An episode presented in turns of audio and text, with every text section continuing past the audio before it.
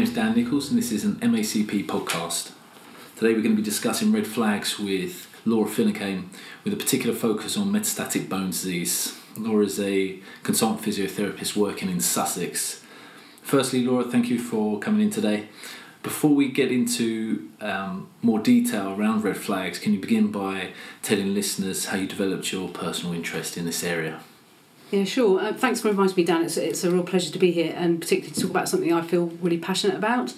And I think um, the reason I, I'm so passionate or, or have, a, have an interest in this area is really down to one particular patient.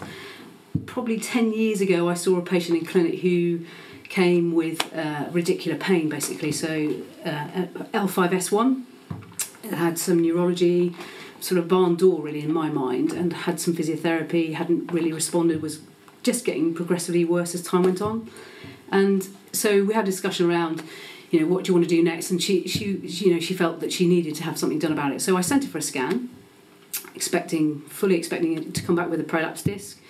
Didn't come back with anything on the scan. So I was like, okay, so she's got neurology. This is getting worse. What's causing that?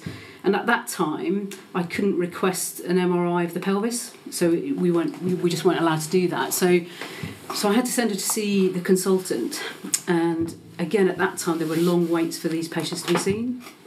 And by the time she got to see the consultant, which was around three or four months later, she had a tumour in her buttock the size of a melon. And the consequence of that was that she had to have a hindquarter amputation. So pretty devastating for the patient. And I think, you know, I felt quite devastated thinking, gosh, you know, I failed this patient essentially. You know, you know, could I have done something better or quicker? And I, and I know on reflection, you know, discussing that case with the onco- with oncologists and radiologists and the rheumatologist, it was that actually probably the time when I saw her, that tumour was probably the size of a pea. So I probably wouldn't have been able to pick it up. But nonetheless, it you know was really quite devastating. And I can remember regaling this story to a consultant physiotherapist at the time, and she said the first thing she said to me was, "Well, of course, I've never missed a serious pathology." And I think in a nanosecond, I thought, "Wow, you're brilliant. I want to be like you." And in the next you know breath, I thought, "You know what? How do you know that? How do you know that you've not missed anything?" And and I think you know we will miss serious pathology. It's because of the nature of it. You know, it masquerades. You know, it responds to treatment and, and and that's the nature of the beast. So it is about sort of raising that awareness to see if we can pick up these patients quicker. I think. So that's why I've become interested. Yeah, uh, on, and on that um, note, what what is the the instance of? Uh, yeah, um, a good question. Incidence of red, red flag serious yeah, pathology. Of serious yeah. pathology. So, so if you look at the literature, it says around one percent in primary care. Um, and I, and I don't believe that that's true. I think I think we've done a quick and dirty look at our data um, within the service I work in, and we reckon it's between two and three percent. Uh, and I know other other services are reporting higher. Mm. I think that's going to that is going to change anyway. You know, if you think about um, serious pathology generally, it's on it's on the increase in the sense that we patients are responding really well to primary cancers, particularly. You know, so things like breast and prostate cancer, the treatment's brilliant. But what that means is there's there's there's a chance that these patients will go on to metastasize, and and you know that those are the patients we're going to see coming through the service. So, so I think it was it, that could be a really nice piece of work to look at actually what what are the percentages, and and if we think about that in terms of what's meaningful for you as a clinician. One percent, one in a hundred, two percent, one in fifty. You know, so so the numbers aren't. You know, it's not rare. Mm. There, you know, if you see, I don't know, fifty patients a month, you know, that's that's one of those patients you're you're going to pick up. So we need to be a bit more mindful of that. I think. Yeah. So for those listeners out there that, that are aware that you're a consultant role Yeah. and thinking this is this is something that you're seeing and, and they're not seeing Yeah. that one percent statistically if they're seeing 20 new patients uh, a week and Mm. uh, um, one in 50 patients Yeah. So it's uh, one a month for them a month, yeah Yeah. yeah so hopefully that flicks a switch in, in, Yeah. in the listeners' minds um, can can you um, uh, introduce yourself a little bit about your role for Yeah. those who don't know Yeah, who you sure. are and what you do Sure. So I'm a consultant physiotherapist. Um, I specialise in, in spinal conditions. I work for the Sussex MSK Partnership. Uh, so we provide services across um, for MSK for all MSK conditions from GP referral right through to post surgery. Um, I also am the vice president of IFOMPT, which is the International Federation of Orthopaedic Manipulative Physical Therapists. So we're going to talk today about um, red flags, but if we can particularly um, discuss metastatic bone disease, and, Yeah. and maybe we'll leave for a, a later podcast um, some other pathology that I know Sure. you're looking at and, Yeah. and the work you've done behind uh, Cordy um, syndrome. But if we if we shine a light uh, more on uh, metastatic bone disease for, for Mm. now. And we start off with a paper that um, you may well have seen last month that came out in the um, BJSM from America, from um, North Carolina, the uh, Duke uh, University, uh, Chad Cook, who, who brought up a, a statement. And uh, one of the subheadings I want to draw your attention to, welcome your opinion, was red flag symptoms neither rule out nor identify serious pathology. So if you could um, discuss that and, and the evidence around red flags. Yeah, sure. So, so uh, this is a really really good paper, and if you haven't read it, then I think it's a really good read. Um, it's not really telling us anything that we don't already know. I think you know red flags are really problematic for us uh, as clinicians. You know we've traditionally used them to try and identify or screen for, for red flags, but Chad Cook talks about you know actually you know we don't screen patients. We you know we're managing patients who come through the door with some of those symptoms, which is absolutely right. Um, but you know if you think about the red flags themselves, I think they they're just a list of items that you have to decide what to do with. So you know it could just you know the list is there's often ten or eleven common red flags, uh, including things like past history cancer, night pain, night sweats, uh, you know, fever. So you know raft of things that you have to then decide what am I going to do with that, and Verhagen et al. this year again. So there's been a flurry of papers actually this year um, around red flags, and, and they're all saying the same thing. There's no consensus around what those red flags should be for which pathology. So you know which ones do we use for which. There's no sort of standard uh, definition. So everyone's using them a different way, and they're all suggesting you know when you should react to, to a red flag or not. So, so I think there are real issues around, you know, what's, you know, how do we use them? And, and it really is being left to, to clinicians' devices to do that. And, you know, and I think we need to, a better direction on that. Um, and in particular, what they talk about is we shouldn't be using one red flag as, as a, a reason to, to investigate somebody further. And I completely agree with this, and Chad Cook talks about this as well. You know, you know, and, and classically, lots of people think someone comes through the door and they've got a past history of cancer, you know, and that's the that's the reason that they should scan somebody. And I think Underwood talks about, you know, this is that's a really blunt instrument. Mm. You shouldn't just use, you know, past history of cancer because you need to understand what that cancer is and uh, you know how long they've had those cancers. So so it's and, and you know also what I do know is that some services and this is happening nationally are doing that. They, they, that patient comes in with a past history of cancer, they scan them. Mm. And you know, for the patient, it's it's worrying, it's unnecessary in lots of cases, and and also it's, it's cost prohibitive. And you, know, you and I know that if we send someone for a scan, it's going to come back with a raft of things on it that are completely irrelevant. So, so I think we have to be more measured about that. We have to really think about why are we sending that patient for for that scan, and so I suppose that that kind of links in with the work that I've looked at in, in terms of metastatic bone disease, because if you think about um, cancers, we know that there are there are a number of cancers that actually will metastasize. So have an affinity to bone, have an affinity to the spine. So we're talking about uh, breast cancer, prostate, and lung specifically. Those are- the top three that are likely to metastasize. So, so for me, if someone comes in with a past history of cancer, of, of breast, I'm thinking, okay, my index of suspicion is, is higher um, and my threshold to scan would be lower, but that wouldn't be the reason to scan them. So it would be, it would just make me sit up a little bit. What I'd want to know is what type of cancer they had, you know, what kind type of breast cancer. So what's their relative risk of actually going on to develop metastases? Because in breast cancer particularly, you're looking about 30% will metastasise. And the common site is, is, is the spine and bone, essentially. So, so we need to be really aware of that. Um, so if you have someone who comes in with a past history of ovarian cancer, the likelihood of that metastasizing is very very low. So so our thresholds should should really be uh, related to that relative risk. Does that make sense? Yeah, absolutely. And and when you're talking about um, the um, metastasizing to the spine, the the uh, I understand there's seventy percent. Uh, the likelihood is that's going to be thoracic spine. Yeah, so again, when you're talking about raising that index of suspicion, Yeah. um, when the spine um, a- and and the type of cancer, also timeframes of cancer as in when really important. diagnosed. Yeah. Yes. Uh, Any on that note, is there any others that you could that are raising your index of suspicion that you could? Yeah. So, so just but before we go on to that though, just thinking about what you just said about you know thoracic spine is the most common place for it to to, to land. I think what you, we also have to be careful is, is is that it might be in the thoracic spine, but actually the sensory level isn't there. So so actually what you're getting is low back pain. So it's really important if you're suspicious that it's metastasized that actually you do a full spine because you could miss it if you just do lumbar spine.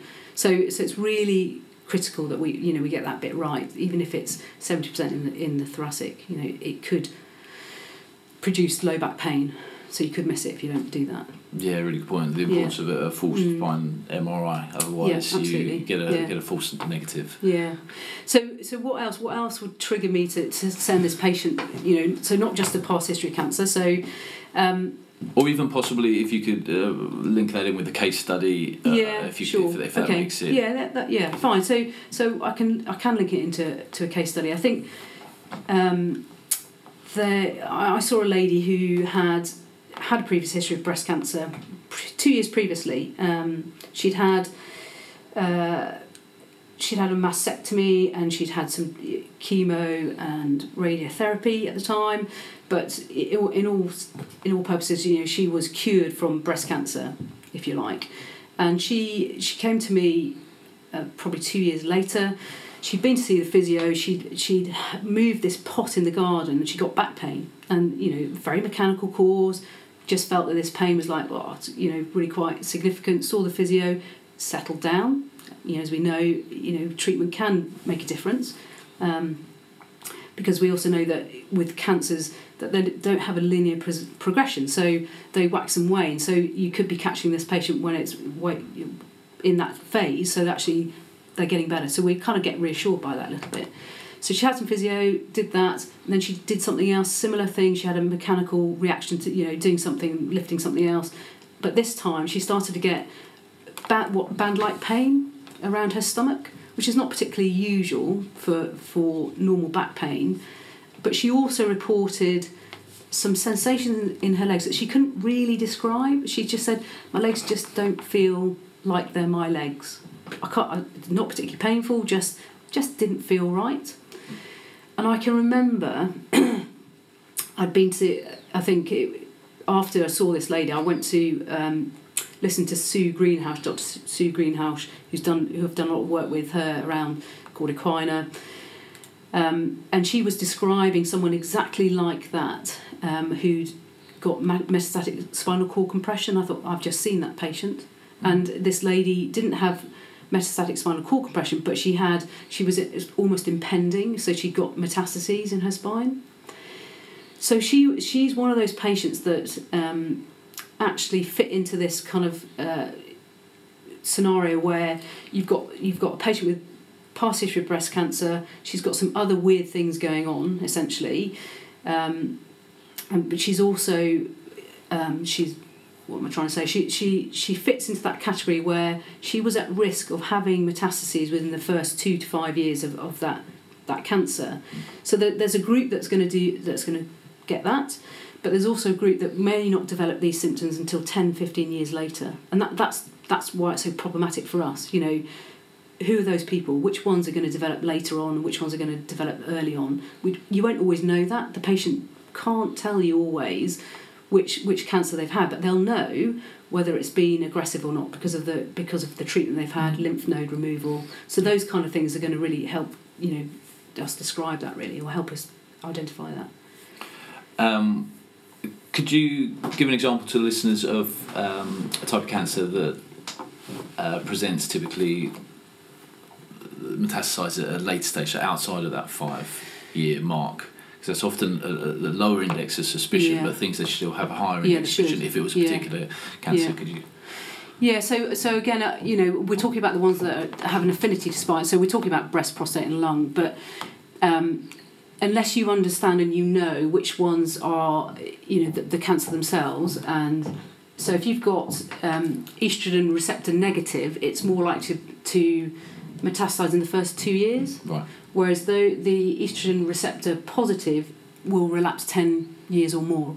Okay, Yeah. so and, and the difficulty is we don't, you know, as I say, patients don't always know that information. Yeah. Yeah, that's the challenge. It is a challenge, but but I guess you know if you've got someone who's coming in who's had you know breast cancer ten years ago, it's always going to be it should always raise your index of suspicion. Yeah. And I think you know the problem is it's it goes off the radar. It goes off the radar of GPs, clinicians, patients. The patients, you know, are, are not expecting that.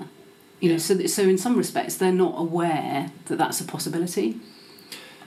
Um, I, I think you raised a really good point there. Um, going back to to the, not to drop your index of suspicion because symptoms are improving because that's Mhm. something that can can Yeah, lead can us down happen. the wrong path. But Yeah. put, put us on the Yeah. back foot with thinking the, the hypothesis, uh, Mm. musculoskeletal hypothesis, is has been now, you know, Nailed. yeah, nailed because they're Yeah. improving. We're winning with this, and actually. uh, As you say, ebbs and flows, and it could you just just see them on a, an improvement scale whether you had had any treatment. Yeah, and, and, and I, you know, that's really important. I think, you know, we're, we're, we're on this kind of fine line, aren't we, really? Because we're, we're talking about let's not investigate everybody, you know, Yeah. with a past history of cancer, but, you know, well, how do we deal with the ones that potentially could rock into that? So, so it's really that, it's a really fine line, I think. Um, so we need we need to really think about you know how do how do we make sure that we keep hold of those patients in a way? So so I would probably be inclined to look at this patient and think well okay currently the, it looks fairly mechanical. Yes I've got some things that I, I'm just in the back of my head thinking I just need to keep an eye on that. And I would make sure I have a safety net. So and it, and it's okay to watch and wait. You know again Yeah. Chad Cook alludes to this. I think that's you know very sensible. This is what we advocate all the time is you can sit and wait and watch what happens with this patient. You know, things change, things do change, um, but it's okay to watch and wait. You know, a few weeks just seeing how it, how, how it plays out is, is absolutely fine, and we should do that. Yeah, I think that'd be reassuring for, for Yeah. some of our listeners that feel that they need to action something Abs- straight away. Yeah, absolutely. When it's yeah, so not just, yeah, just watch. And you know, uh, so I some of the um, just thinking about relating that to cases really, and, and just where we, we I think we're falling down some pitfall. You know, we're having falling down the same pothole over and over again. So I can think of three cases between 2008 and 2016. And these are cases that myself and Sue Greenhalgh and Chris Mercer discussed quite a lot. Is that we, you know, these patients have come with a past history of cancer. The physios have seen this patient. They've identified there's no red flags at, at, at, at that time, you know, except for this past history of cancer. But the patient is changing throughout the whole scenario. They start to change. Things just subtly change, like their their ability to walk is, is less. They start limping a bit more. There's there's just subtle signs that that aren't picked up, and sometimes these patients are transferred to other therapists and that's where one of the problem comes is that they get a transfer to somebody else and this patient the physio is saying there's no red flags. Mm. so instead of really checking that they just take that for granted or they're reassured there's no red flags. Yeah. you know and, and i think we have to be really mindful of that as well. You know you need to keep checking. You need to keep watching and seeing what's happening. You know and we do get reassured. You know we get reassured by the advanced practitioner being seeing them and they sent to physio but we shouldn't be reassured you know i've had patients who've gone to see the oncologist you know, two weeks previously and they, the oncologist said yeah it's all fine and they've got raging metastases so you know we all take a part in this we all play a part big part in it That's a good point. Yeah, so no no red flags at that point in time No. doesn't mean they've cleared it for that incident that, that might be going on for Yeah. several months. Um, so, so you, you, you really nice touched on uh, several things. A raise your index of suspicion Mm. and, and someone reporting they're off their feet or, or the bad light pain. And so not just screening everyone with a, a, a past history of cancer because you identified the reasons why that's, that's not effective for the patient or cost effective. Mm. Um, the, the, the type of cancer, the, the, the, the um, uh, the area of pain. What, what is there anything else you wanted to add on to that raises the index suspicion? Because there's, there's there's certain things that would be seen as red flags or raising index suspicion. Things like weight loss, things Yeah, sure. like night pain, Sure. but, Yeah. but they're really the late stage. Yeah. By, by that time, we've hopefully have identified by the time they're You'd presenting so. with those symptoms. Mm. Um, Yeah. So if we're waiting for those to raise our index of suspicion, that could the, the pendulum could swing the other way. Yeah, so so I so I looked, uh, as you know, I, I looked um, into the literature, looking at seeing if we could pick up some early signs or detect some early signs of metastases specifically, um, and it's it's really interesting. The literature says it's really important that we that we identify these patients early because actually they do better. We know that if you if you've got let's say you, you've got metastases but you've got one one isolated area of metastases, then patients respond very well to medication, they do really well. If that metastases is widespread and includes a number of organs, the prognosis A is very poor and they don't tolerate treatment. So the quality of life is really, you know, it's really poor. So we can impact massively if we can pick these patients up early. Yeah. So, so what do those early signs look like? And you know, as we as we said, the problem is things like weight loss and fever and night pain. All of those things, you know, describe the late stages. Yeah. But that's what the literature gives us. It talks about pain a lot. Um, one of one of the papers, well, quite a lot of the papers talk about ominous night pain, and you know, again, it's about what does that night pain? What what's ominous night pain? Um, to me, it's you know a patient who's who can't lie flat, who can't lie in the bed, has to sleep sitting upright, walks the floors at night. You know, all those kind of things would indicate that that's pretty ominous, really. You know, we know that people with back pain, ninety percent of people with back pain have night pain. So it's putting it into that context of what's what's relevant to that. Yeah. But but but looking at the literature, there isn't. That's the that's what's problematic. There isn't really anything that describes that, uh, the early signs. So we know it's important, but no one no one's really you know found what those are. Um, you know, I've talked about this band-like pain. Well, that could be an early sign, but it's not been validated. The legs, you know, feeling a bit strange could also be, but it's been used in the context of metastatic spinal cord compression, which is your late stage in the disease where you know actually that's the worst case scenario. These patients, essentially, that that's when you know that- that's the most terrible thing for them because they their quality of life is going to be disrupted. They're potentially going to be paralysed. You know, there's you know that's not where we want to be. We want to be at the other end of that scale, but we don't know what that looks like particularly. So, we you know we need we need to look at it. We absolutely need to look at those. Yeah. And um, but on that note, what what what are we as a professional physio? What what are we doing well at the moment? What what areas can we Yeah. celebrate a bit? So, so I- there's lots of celebration. You know, I, it sounds like I'm, you know, it sounds a bit terrible, doesn't it? But, um, you know, this is really important. I think, you know, for everybody who's who's sitting in any kind of service that, that's presented with a patient who's potentially got back pain, then you know there is a risk that they could have something nasty going on. So it is about us identifying and recognising those signs. And and I think as as physios, we are good at that. We know when things don't look right. We absolutely know that, and we and we're very good at identifying that and then being able to actually deal with those patients. You Yeah. know, I think previously, you know, systems are clunky about how do you get this patient sorted out, and I think our relationships with GPs and oncologists and orthopedic surgeons are so good that actually we, we do get the patients to the right place, you know, very quickly. And I think we, we should celebrate that for sure. You know, Yeah. we, we do do a good job.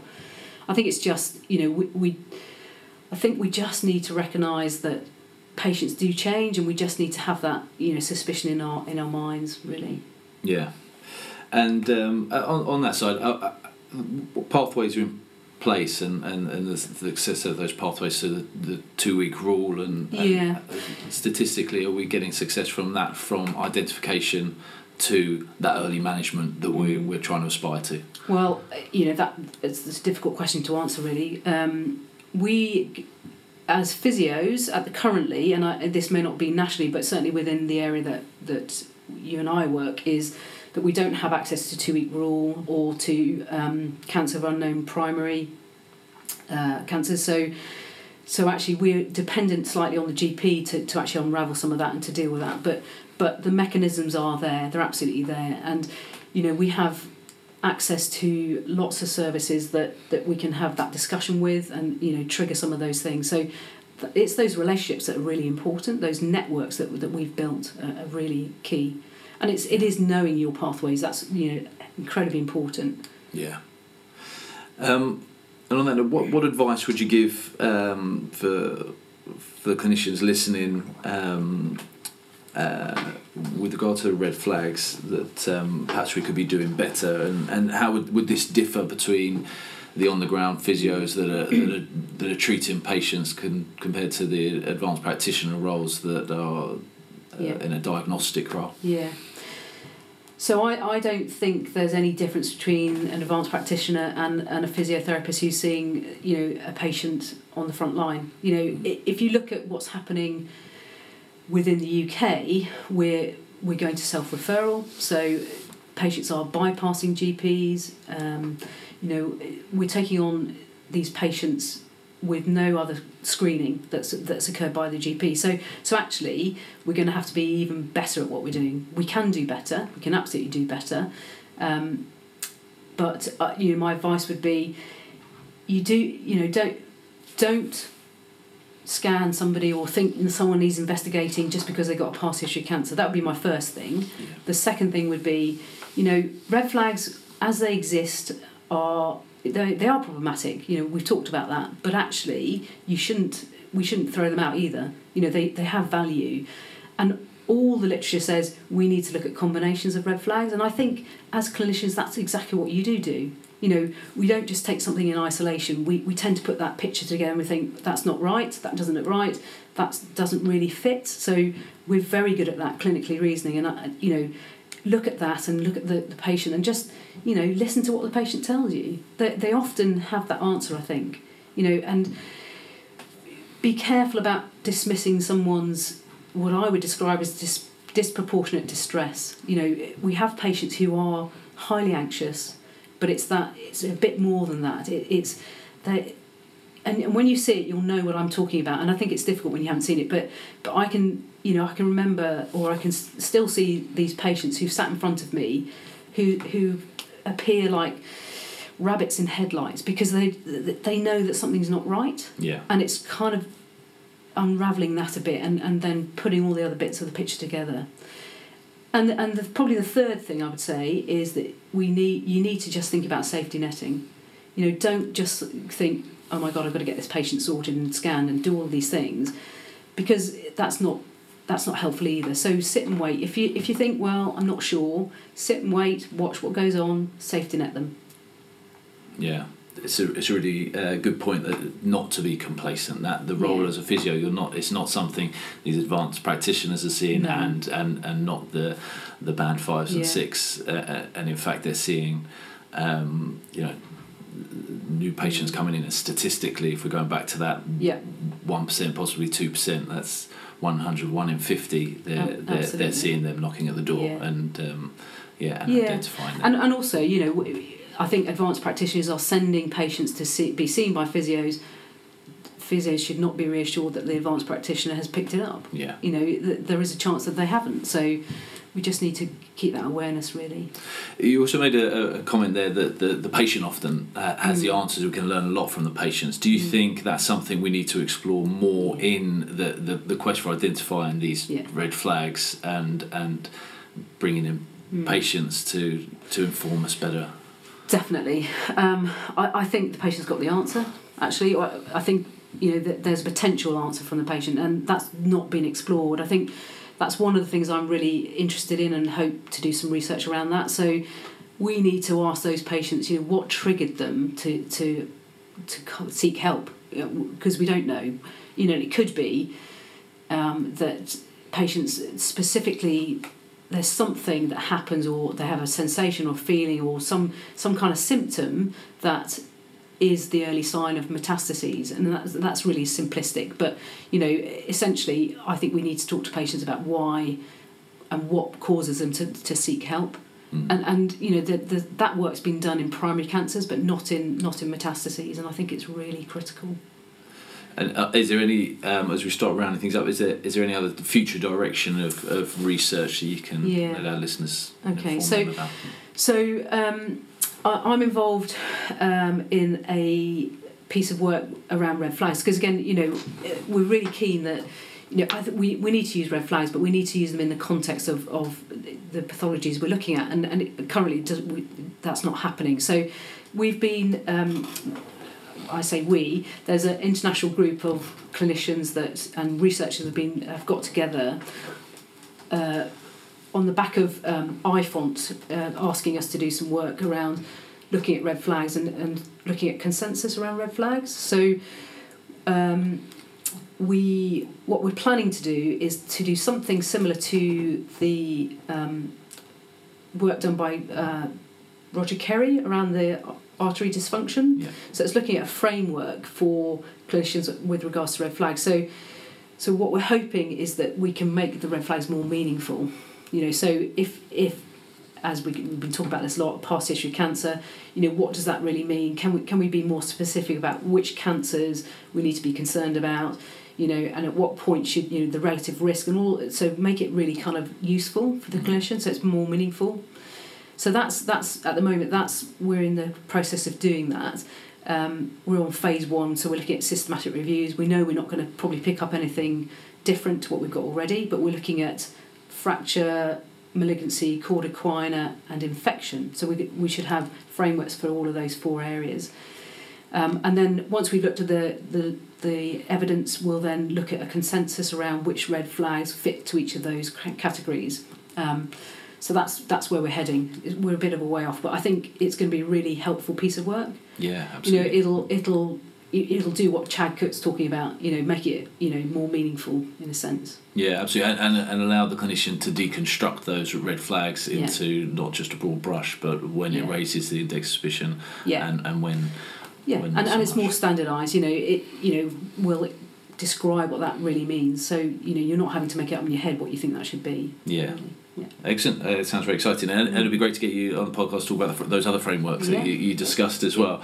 Um, just to wrap up, is is there anywhere so our listeners can find more information um, from you? I'll put uh, your your recent article, which was uh, titled uh, "Which Red Flags Aid the Early Detection of Metastatic Bone Disease." Uh, in back pain, we'll put a link to that on the, in the in the podcast notes. But any anywhere else that uh, people can find more information about you and the, and, and the studies you do. Um, well, there's a question. Um, and I think some some of the stuff we've done around uh, cauda equina syndrome is, is Yeah. probably out there. I think it's it's there's a YouTube clip on that. Yeah. Um, I know that we've got some some of the information on the MACP website, haven't we, for that? Um, I think that's probably all we've got at the moment. But Yeah. and I'm you know I'm happy for anyone to contact me if they wish to to chat through stuff. I'm very happy to do that. Yeah, excellent, and and, uh, and the um, course that you do as well. Yes, of course, uh, yeah. The red flag courses, Yes, which yeah. got a great reputation, Yeah. um, which we'll, we'll put a put a link to as, as Fantastic. Yeah, so you know I, that's been that's been really helpful, I think, and I think you know that's the course I've done with Chris Mercer and Sue Greenhalgh, and, and you know there's a wealth of information and expertise in that and knowledge, I think, and I think we work really well together because we just you know we can really link some of those things together for, for people and lots of cases, case studies. Yeah, it's good. Yeah, absolutely. really- And, and uh, on my own note, I have, have uh, done that course, and I, Yeah. I, I was talking to someone on the course when I did it, and it was their third time. Really? So they had repeated that Oh, and, and updated it because they felt that it was it was so good to take take that information in, which I Alright. think was a good good uh, good advert for, All for right, the course. so it's at the forefront of their mind. Yeah. Uh, yeah, and also uh, I'd reinforce that you- you're very generous on Twitter with sharing information as well. Yeah, so um, yeah. people can find you on, on Twitter. What's your handle for those that are Twitter savvy? Yeah, so at Laura Fin you can be. Yeah. Uh, perfect. All right, I'd like to finish off. So thank you very much for your time today, and hopefully see you in the future for uh, Yeah. chat around the, the other frameworks. Thanks, Dan. It's been a pleasure.